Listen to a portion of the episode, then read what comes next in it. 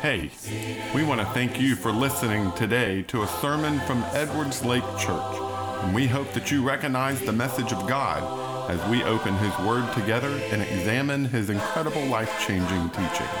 We pray that this message will challenge you, motivate you, or touch you in some way. Let's open the Bible together. That was better than I expected as far as a verbal response. Uh, uh, just for some reason, this weekend has been a a kind of a sleepy weekend for a lot of people, and I've heard quite a few of you this morning say, "Oh, I'm just so tired today. I don't I don't know why." And unfortunately, this sermon is not going to help you a whole lot because this sermon is a result of a bit of a nerdy moment that I had a few months ago. And uh, we were going through the minor prophets and uh, the major prophets, and I was doing some studies here with, with the prophets and the captivity and all of that and and also doing a study elsewhere where we were going through some of the minor prophets and we were digging through the book of Joel and looking at all the uh, the the pictures and images in Joel of water and thirst and desert land and just all these images surrounding the concept of water and of course, that led me down some rabbit holes. And, and I, in this class, when we were talking about Ezekiel, we were talking about water flowing from the throne of God. And Janet said, Hey, I want you to do a whole lesson on that. So this lesson has been building for a couple of months of, of just nerdy moments. And uh, so generally, that kind of study doesn't lead to the most enthusiastic, exciting study uh, but maybe it will be interesting for you today.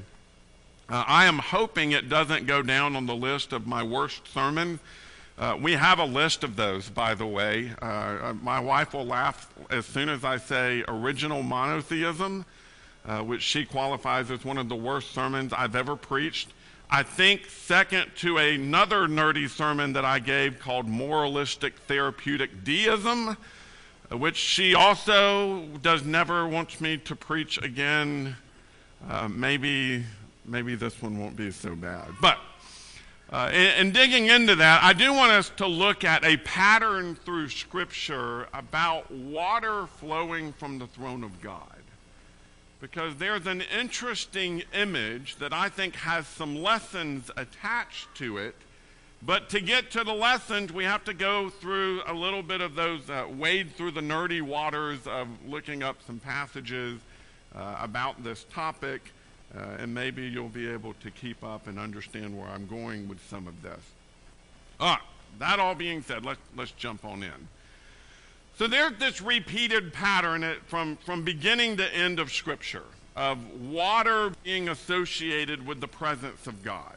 And it begins back in the very beginning uh, with just the, the image of God Himself. And well, I'll try to give you time to turn to some of these passages, but over in Jeremiah, Jeremiah, right at the beginning of the book, Jeremiah chapter 2 and verse 13, you've got God associating Himself with this image of water. Uh, For my people have committed a double evil. They have abandoned me the fountain of living water and dug cisterns for themselves, cracked cisterns that cannot hold water. And so God here associates himself as if he is a fountain of living water. And that should not be a foreign concept to us because, as we know, Jesus makes the same image, the same parallel himself. When he's speaking to the woman at the well, he calls himself a, a uh, the living water. And so that, that image that Jesus uses comes straight out of the book of Jeremiah. God is the source of life giving water. Uh, really, the expression living water is, is not a, you know, we look at that in spiritual terms it literally was their idiom or their expression for moving water or running water. So a stream would be filled with living water. A river would have living water in it, as opposed to a pool, which was still water. That was dead water because it was not flowing, it was not moving. And so God uses the expression, I am like a river. I am like a stream. I have flowing water coming from me. And that's important because flowing water was clean water. It was good water. It was water that was not filled with germs and grime. Uh, I've noticed we have a creek that flows through our backyard, and when we've had a lot of rain like we've had this year, it's beautiful.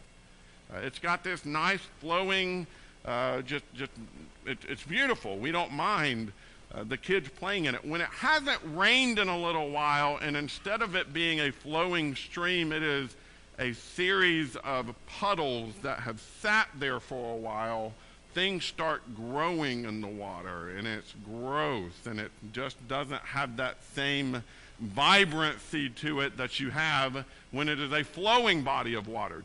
God is saying He is the flowing body of water, He is a life giving stream of water. And then when He decided to create, He created that same image. Uh, if you remember back in Genesis chapter 2, Genesis chapter 2, and the description of the Garden of Eden, there's this odd detail in, in, the, in the passage. And the reason I say it's odd is because it serves no functional purpose from a geographical standpoint, which is often how we think about it. Uh, Genesis chapter 2, starting in verse 8. The Lord planted a garden in Eden in the east, and there he placed the man he had formed. The Lord God caused to grow out of the ground every tree pleasing in appearance and good for food, including the tree of life in the middle of the garden, as well as the tree of knowledge of good and evil.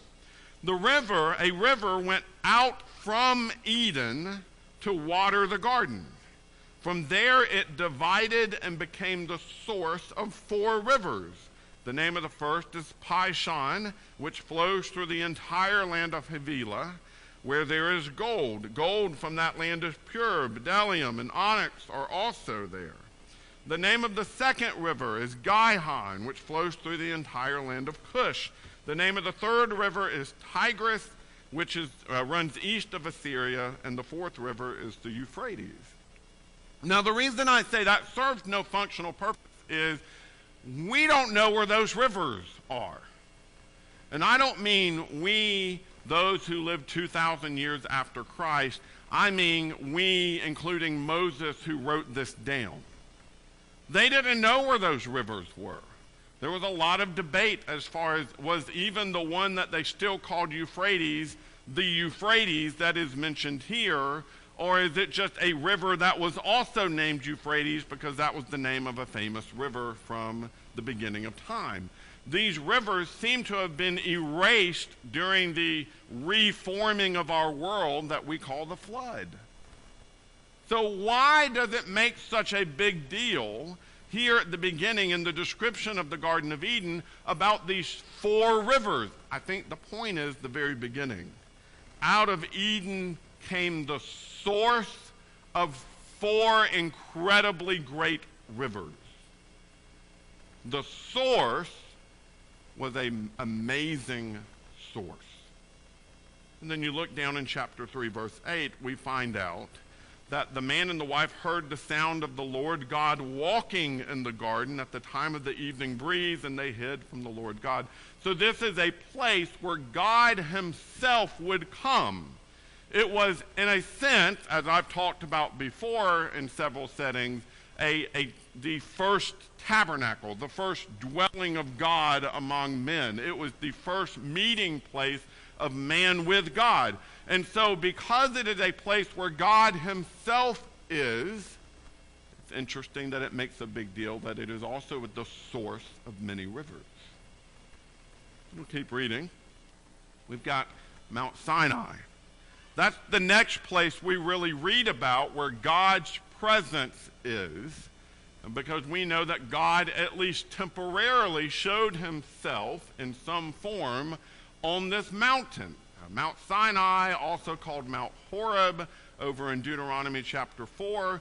While it is itself in a desert, it is interesting that when the people are brought there, You'll remember the story in Exodus 17. They needed water, and so God had Moses split the rock where there was a spring of water that poured forth enough water to feed or to, to quench the thirst of millions of people, depending on how large we think the children of Israel were at that point. That's a lot of water. And I don't believe that that was a one and done occasion. It was something God did to provide for the people during the time of their stay there. And so, there at the mountain, you've got the source of water being revealed to the people. You look over in Isaiah chapter 33. Isaiah chapter 33, you've got this stated For the majestic one, our Lord, will be there the place of rivers and broad streams where ships that are rowed will not go, a majestic vessel will not pass. For the Lord is our judge, the Lord is our lawgiver, the Lord is our king. He will save us. Your ropes are slack, they cannot hold the base of the mast or spread out the flag. Then abundant spoil will be divided, and the lame will plunder it, and there are none who will say, I'm sick. The people who dwell there will be forgiven their iniquity. And then the verse that essentially started this entire little nerdy uh, research project was Joel chapter 3, verse 18. In that day, the mountains will drip with sweet wine, and the hills will flow with milk. All the streams of Judah will flow with water, and a spring will issue from the Lord's house watering the valley of Acacia. And so you've got again this description of where God is, there is also a spring or a source of water, and it will be a mighty source of water because it is coming from God. Then you've got passages like Ezekiel chapter 47 which in the description of the new temple that is being built to replace the temple that's been destroyed during their captivity, there would be a stream, a fountain, a, a river that would flow directly from the throne of God Himself. It says there, the last verse, or, or verse, uh, let's see, this is Ezekiel chapter 47, and I'll read verse 12. All kinds of trees providing food will grow along both banks of the river. Their leaves will not wither, and their fruit will not fail. Each month they will bear fresh fruit because the water comes from the sanctuary. Their fruit will be used for food, and their leaves for medicine. Turn with me over to the book of Zechariah. If you've turned nowhere else, at least turn here.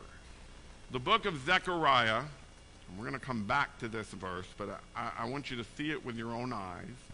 Zechariah chapter 13, verse 1. Zechariah chapter 13, verse 1. On that day, a fountain will be opened for the house of David and for the residents of Jerusalem to wash away sin and impurity. Now skip down to chapter 14, verse 8. Here it says, On that day, living water will flow out from Jerusalem, half of it toward the eastern sea, and the other half toward the western sea, in summer and winter alike. On that day, the Lord will become king over the whole earth, the Lord alone, and his name alone. So again, you've got this picture, even in the New Jerusalem, in the new temple, the place where God will dwell, the place where God's presence will be. It is a, there is a, a fountain or a stream or a source of water in which people will have their sins and iniquities washed away. You can keep going. What is it Jesus says about Christians? John chapter 7, verse 38. Here it says, The one who believes in me, as scripture has said, will have streams of living water flow from deep within him.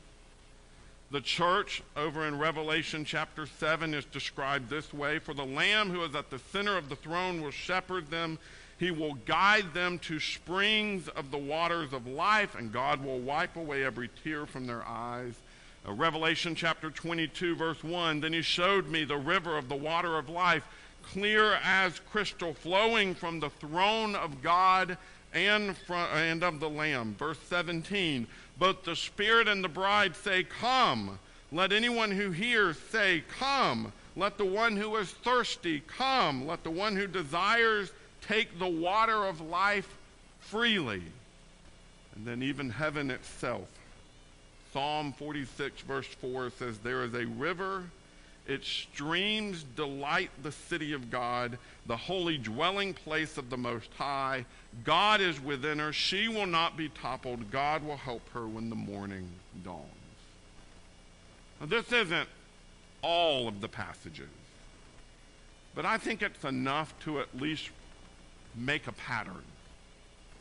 That God often associates himself with a spring of water, a stream of water, a river of water, the source of rivers, that he himself is, is sitting there where the river flows out from his throne, and it is a river of living water, a source of life for those who will come to him. So, what's the point? Well, that was it. I just wanted to do an academic, nerdy study, make you do the same thing that I often do. No, there, there's a point to this. Uh, and, there, there's a pattern, there's, a, there's a, a, a, a lesson for us in trying to understand God and His presence, God and His revelation, God and the things that He has said about us. Now, it's interesting. This, this little list here, while it is not a completed list, uh, it's interesting how often Jesus himself also associates himself with water. I didn't put these up on the screen, but you've got all of the instances in which Jesus in his physical life um, associated himself with water. Jesus himself being baptized. He wasn't baptized for the reason we're baptized. But he does, to fulfill all righteousness, find himself being immersed in water, Jesus calming the storm, Jesus walking on water, Jesus turning water into wine. Jesus teaches about living water. He talks about being born both of water and spirit. Over and over and over again, Jesus himself associates his teaching, his ministry, his work with water. And I think all of that is to call to remembrance for the Jews something that is really important. Jesus understands that God Himself is sitting on a throne that is the source of life giving water. Jesus Himself is associated with that. You see, through Scripture, if you look from beginning to end, what you have is an escalation. Uh, God's throne at the beginning really isn't noticed. At the beginning, you know, you've got God not sitting on a throne in the Garden of Eden, but he is walking in the cool of the day with Adam and Eve. We don't know how often he did. We know that it seems to have been their expectation. Uh, they hear him walking in the garden in the cool of the day, so they hide.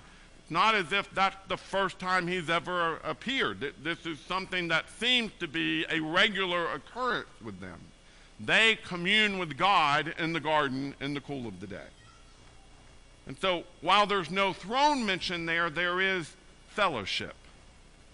It is once sin is brought into the world that now God places himself on his throne above the world. And in every instance, you've got a, a bigger revelation of what that throne looks like. You go back and look at our list, you know, Mount Sinai, he's displayed as being a God of power, not necessarily one on the throne, but one who is displaying himself as very separated from us. Isn't that the impression you get at Mount Sinai? It's not a calm, loving God walking through the garden with Adam and Eve. He's a God who is displaying himself in such a way to produce and make fear fear. He wants the people to be scared. And so he displays himself in, in, in, earthquakes and thunder and lightning and fire and smoke. And they put perimeter stones around the mountain because the people, if they were to approach the mountain, they would immediately die because there was a separation between God and his people. I know there's a buzzing going on. My wife is looking at me like, she knows I can't hear it because I literally can. I can just watch what's going on. So we'll, uh, we'll just uh, keep going. And uh, tune the buzzing out like you're used to tuning me out. Like, like, like do the buzzing the way you normally do. Anyway, um, so we've, we've got Mount Sinai, and, and it, is, it is basically a, a display of God being separated from the people. The only person allowed in God's presence is Moses. And we have a few instances where maybe the elders ate in the presence of God. You have those other little glimpses of that, and we'll talk about some of that uh, in two weeks when we do our next lesson on the Lord's Supper. But it is interesting. We go from, from unhindered fellowship with God in the garden to very hindered relationship at Mount Sinai, where God is displayed in power to produce fear, and it works. Then we've got the, temp- the tabernacle, where there's still that separation, but there's that, you know, the, the, the holy place where only priests can go, and the most holy place where only the high priest can go, because that is where God's glory is. That is the footstool for God's feet as he sits on his throne. And what you have described through the prophets is that God sits on his throne in heaven. The train of his robe fills the temple because the temple is essentially where God rests his feet. That's the image. That's what we're given. That's still a great separation between God and his people. But it's a, it's a majestic idea of a throne, is it not? the throne in heaven, the place on earth being where God rests his feet. The same picture as in the temple. But then you get to the new temple, and, and that is a temple that is built around the throne of God. It is a place where God's throne can actually be in the temple. Isn't that an interesting escalation? that we did have a temple that was merely where God put his feet, but it was not worthy of God's throne itself. But now in the new, the new temple, it's where God's throne actually is. And we know that that is actually a, a description of the church itself. Because by the time you get to the building of the church, God's throne is in here. It's back to being personal. It's back to being an unhindered relationship. It's back to having one on one fellowship with God again. Because God can sit on the throne of our hearts, He can dwell within us. But then we also know there's a sense in which God's throne is bigger than us.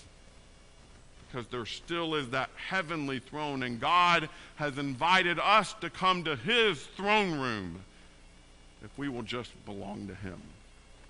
And that picture of God's throne, uh, by the time you get to Revelation and you see the picture of God's throne that is in some ways revealed in the church, but also is in a greater way revealed in reality when we get to join Him in heaven, it, helps us to appreciate the power and the majesty and the glory and the greatness of our God. That he is a God who can both sit on the throne of heaven, which is beyond our imagining, but he is also a God who can sit on the throne of our hearts and be Lord of our lives. It, it's a great picture. What's great about that is this to relate it back to our concept of water that because God's throne is the source of living water, it is the source of life giving water, God's throne becomes the source of abundant life. It becomes the place you go if you want to live and live abundantly. If you want to live eternally, you go to God and you let God come to you because both of those are a necessary part. Turn with me over to Acts chapter 17. Acts chapter 17. Peter's, or excuse me, Paul is giving a, a, sermon here. He's over in Athens, and he gives one of my favorite sermons in all of Scripture right here. But I love what he says here in verse 25. Neither is he served, talking about God, the God who made the world and everything in it. He is Lord of heaven and earth. He does not live in shrines made by hands. Uh, he is not one who can be contained within the walls of a building. He is not a God who has ever dwelt behind the curtain. He is a God who is greater than all of that. Now read verse 25. Neither is he served by human hands as though he needed anything, since he himself gives everyone life and breath and all things. You want to live, you want to truly have life, you want to truly have the blessing that come, you get it by coming to the throne of God. You get it by going to the source of abundant life. 1 uh, Timothy chapter 6. 1 Timothy chapter 6. I want to read verse 13. It says here, in the presence of God, who gives life to all, and of Christ Jesus, who gave the good confession before Pontius Pilate, I charge you to keep this command without fault or failure until the appearing of our Lord Jesus Christ. God will bring this about in his own time. He is blessed. He is the only sovereign, the King of kings and the Lord of lords, who is immortal, who lives in inapproachable light, whom no one has seen or can see. To him be glory or honor and eternal power. Amen. Now, notice the juxtaposition here, the, the extreme contrast you have here in the expression. One is in the presence of God who gives life to all. That's where we're supposed to be. The other side of it is who lives immortal and lives in unapproachable light, whom no one can or has ever seen. So, in one sense, we are in the presence of God. In the other sense, we are excluded from the presence of God. In, in one sense, we have a very one to one close, intimate fellowship with God. That's because He sits on the throne of our hearts. And on the other side, we, we can't at all have an, an, an, an experience or a presence with God because He dwells in a place where we can't be. They're both true. Because the way God has set this up is He is not a God who, who is located or geographically held. He is not a God who, who dwells within a building the way the pagans would have thought of it. He is a God who's bigger than that, better than that. Because as a God, as, as, because of who he is, he is he's uncontainable. I love the way Jesus words it over in John 10 10. Here he says, I have come so that they may have life and have it in abundance in abundance. What God has offered to us because of who He is, because of His character, because of His authority, because He is a God who is the source of all life, He has given us the opportunity to have life abundantly. The other thing I, I think you learn through this, and, and maybe part of why it's not easy to understand is because I'm the one trying to explain it, and I'm doing a bad job explaining what honestly isn't very explainable. But God's throne itself will only truly be understood when we're actually capable of understanding it.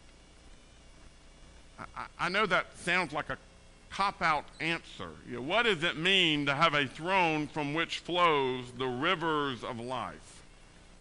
What does it mean to have water, a spring of water that flows from the throne, that on that grove trees, and the trees produce fruit year round and 12 different types of fruit, and you've got all of these descriptions that we look at and we go, well, I kind of get it, but then I don't get it at all.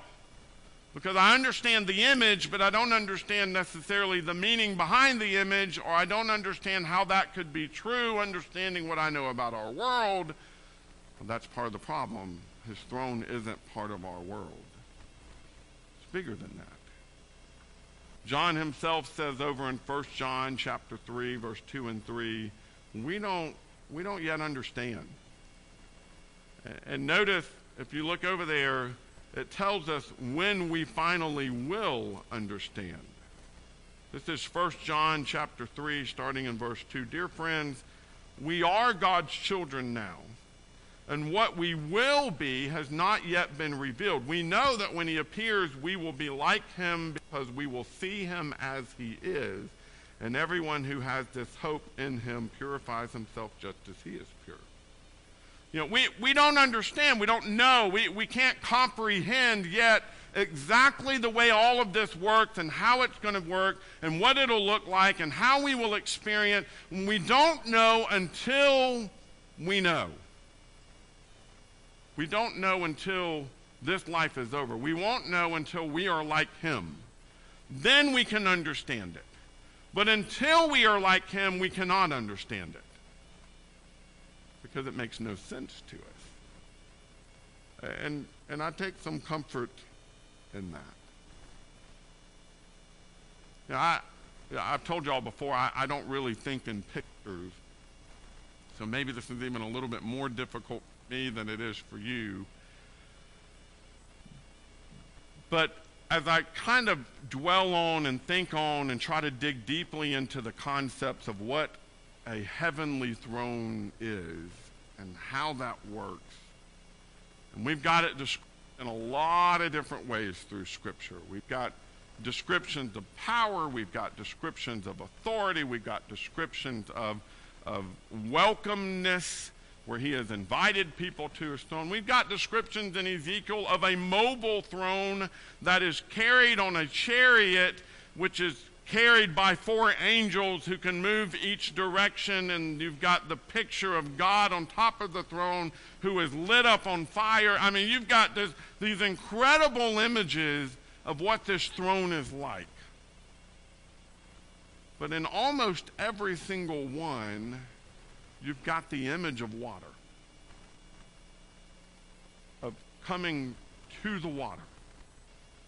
That we need to come and find our life in the water. Uh, this idea of, you know, particularly in Ezekiel chapter 47, where he is shown this water that comes from the throne of God, and where it begins, it's merely a trickle of water, and he walks through it, and it's ankle deep, but then the angel continues to walk him toward the throne, and it becomes knee deep, and then as he walks even closer to the throne, it becomes waist deep, and the picture there is that the, the closer you get to the throne, the more abundant is the life giving water that flows from the throne. That, that this throne is, is just this place where there is plenty of water for all who need life. And so I don't find it much of an accident that when God created a plan on how we as sinners could have our sins taken away and we could find life again and be recreated, that he designed a plan that did that through water.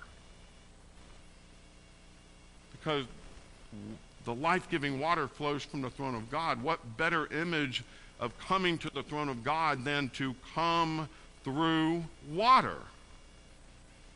And that's the image we have through the New Testament of exactly what we're supposed to do. Mark 16 16. He who believes and is immersed and is baptized will be saved. And he who does not believe will not be saved, will be condemned. That picture of walking through the water or going down in the water and coming back out of it, that is the picture of what it means to approach the throne of God. You look over in Acts chapter 2, verse 38. Uh, Peter says to them, Repent and be baptized, each one of you, in the name of Jesus Christ, for the forgiveness of your sins, and you will receive the gift of the Holy Spirit. Notice again that, that concept of baptism, of immersion, of being taken down in the water and brought back out. Romans chapter 6. Again, the same sort of image that's given to us on how we essentially transition from life on earth to life with God. Isn't that the, the, the, the concept there? Look with me there at Romans 6, verse 3 and 4. Or are you unaware that all of us who were baptized into Christ were baptized into his death? Therefore, we were buried with him by baptism into death, in order that just as Christ was raised from the dead by the glory of the Father, so we too might walk in newness of life. For if we have been united with him in the likeness of his death, we will certainly also be in the likeness of his resurrection. For we know that our old self was crucified with him, so that the body uh, ruled by sin might be rendered powerless, so that we may no longer be enslaved to sin, since the person who has died is freed from sin.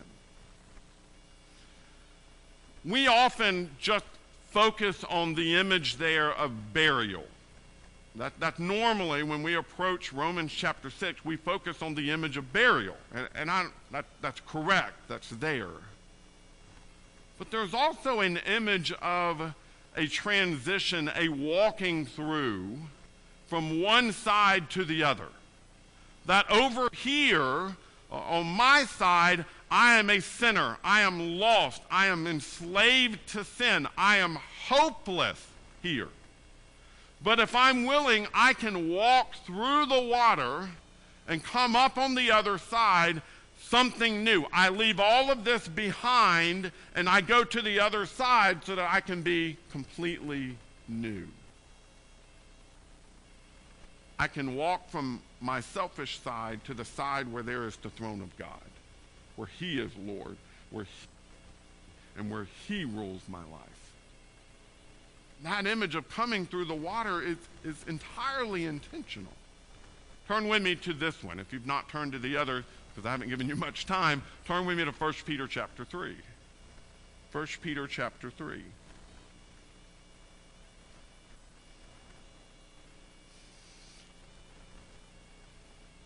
We normally focus on verse 21, but I want us to read the verses that come before it so that we have the context of why verse 21 is important. They're a little bit confusing, but I, I hope to make short work of it. 1 Peter chapter 3, starting in verse 18. For Christ also suffered for sins once for all, the righteous for the unrighteous, that he might bring you to God.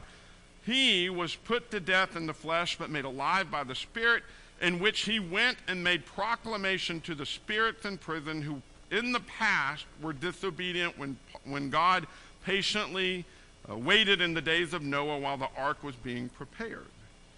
In it, a few, that is, eight people, were saved through water. Now, stop there, and I want to read verse 21 in a moment.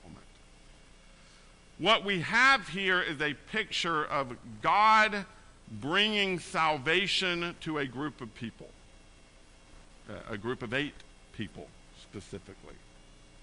And what you have is, back in times past, there were a world full of sin and God washed that world clean with the flood. And through that water, he saved eight people. He didn't, and we often use it this way, we, he didn't save Noah and his family from the flood. He saved Noah and his family from the world of sin. The flood was the means by which he saved Noah not that which he saved them from. Everybody with me? Kind of using weird English here, so I got to make sure I'm making sense. All right. So he saves Noah and his family with water from a world of sin. Everybody with me? Jesus kind of walks through a similar transition. This is the part we often forget. Jesus himself transferred from a physical life to a spiritual existence, and it gives a description of what that looked like. We have all sorts of arguments about what this means that he died righteous for the unrighteous. He went and made proclamation to the spirits in prison. What we can easily understand is what's being said is that Jesus went from living on this earth and he transitioned from life on this earth to a spiritual existence. And the way he did that was he went and he made proclamation to the spirits in prison. And then he went and uh, he uh, was made alive by the Spirit. Similarly, we are saved. In one sense, we are saved like Noah. We are saved from a world of sin by water and given a new life. That's what happened to Noah, right? A world of sin, God brought water, and through by the water, he sin to a new life. But also, like Jesus, he helps us transition from a merely physical life to a life being led and walking by the Spirit. We are transitioned through the water from an earthly existence to a, to a heavenly existence. We are raised to walk in newness life. So read verse 21 with me. Baptism, being immersed in water, which corresponds to this. It's just like the examples I just gave you, just like Noah, just like Jesus. Baptism now saves you not as the removal of dirt from the body, but a pledge, the pledge of a good conscience toward God through the resurrection of Jesus Christ, who has gone into heaven and is at the right hand of God with angels, authorities, and powers subject to him. Just like Jesus, and because of Jesus, God uses baptism to save you from a life of sin and from a merely physical life to a better life to a spiritual life, to a life that's not about the washing of dirt from the flesh, but it is the, your conscience before God. That's the difference. What you find is through Scripture, when you look at these passages, they are teaching us that God's throne is only approachable through water. And when you look at all of the images through the Old Testament of how God's throne is associated with water, it makes perfect sense that God would use that as the means to display our approaching of God's throne.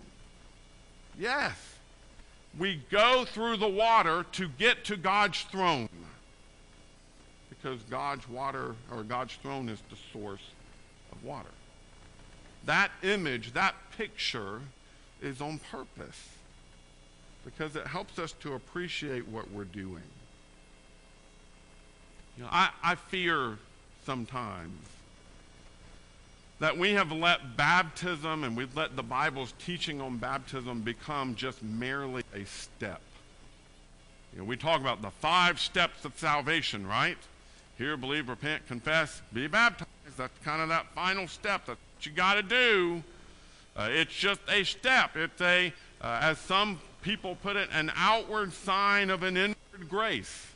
It's just an act of obedience. It's just the next step. It is, it is your act of submission. But I want it to become bigger than that to you. Because I think God chooses it as a big symbolic thing. It is what actually brings you into the presence of God's throne. It is what brings you unhindered back into that kind of relationship that Adam and Eve were able to have with God in the Garden of Eden. It brings us into that kind of fellowship with God because it washes away our sin, because it is a sign of our commitment, because it is something that we do to show obedience, because it is a step towards salvation. Because of all of those things, what it does, the image all the way through the Bible from beginning to end, is that you go through the waters of baptism so that you might be in God's presence and that you might belong there.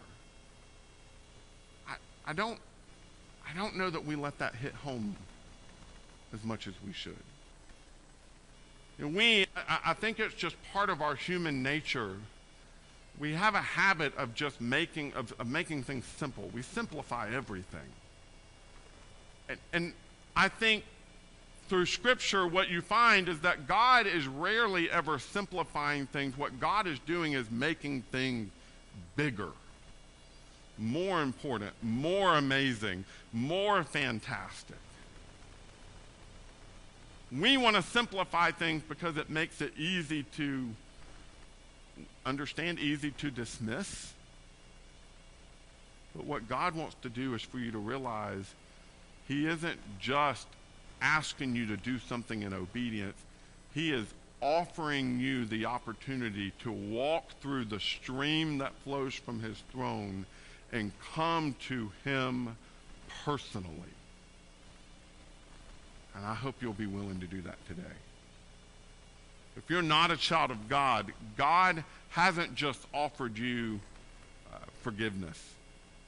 God hasn't just offered you a relationship uh, in a you know slave master relationship, although that is true. God hasn't just offered you to be a child in his family.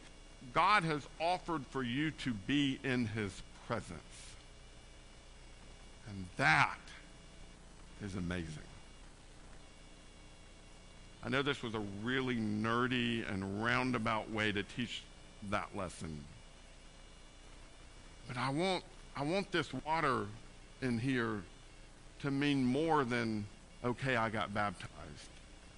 I want it to mean, hey, I have come to the throne of God and that is where I belong. Because if that becomes your perspective, that is something you will never let go of. Because it is such an honor and a blessing to belong to God. If you need the invitation to be baptized into Christ, to be able to walk uh, up to his throne, uh, then we encourage you to let us know how we can help you. If we can baptize you, if we can teach you more, if we can pray for you, please come forward as we stand and sing this song. Hosanna. Thanks for listening and studying God's Word with us. We want to help you draw closer to Jesus as your Lord. If you feel some need as a result of today's message, whether that be a need to seek God's salvation, or you are just in the need of prayers, please reach out to us. You can find out more about us, including contact information, at edwardslakechurch.org. If you want to continue to open God's Word with us, please check out other sermons on our podcast or come visit with us at Edwards Lake Church anytime you can. Thanks again, and we pray God's blessings for you.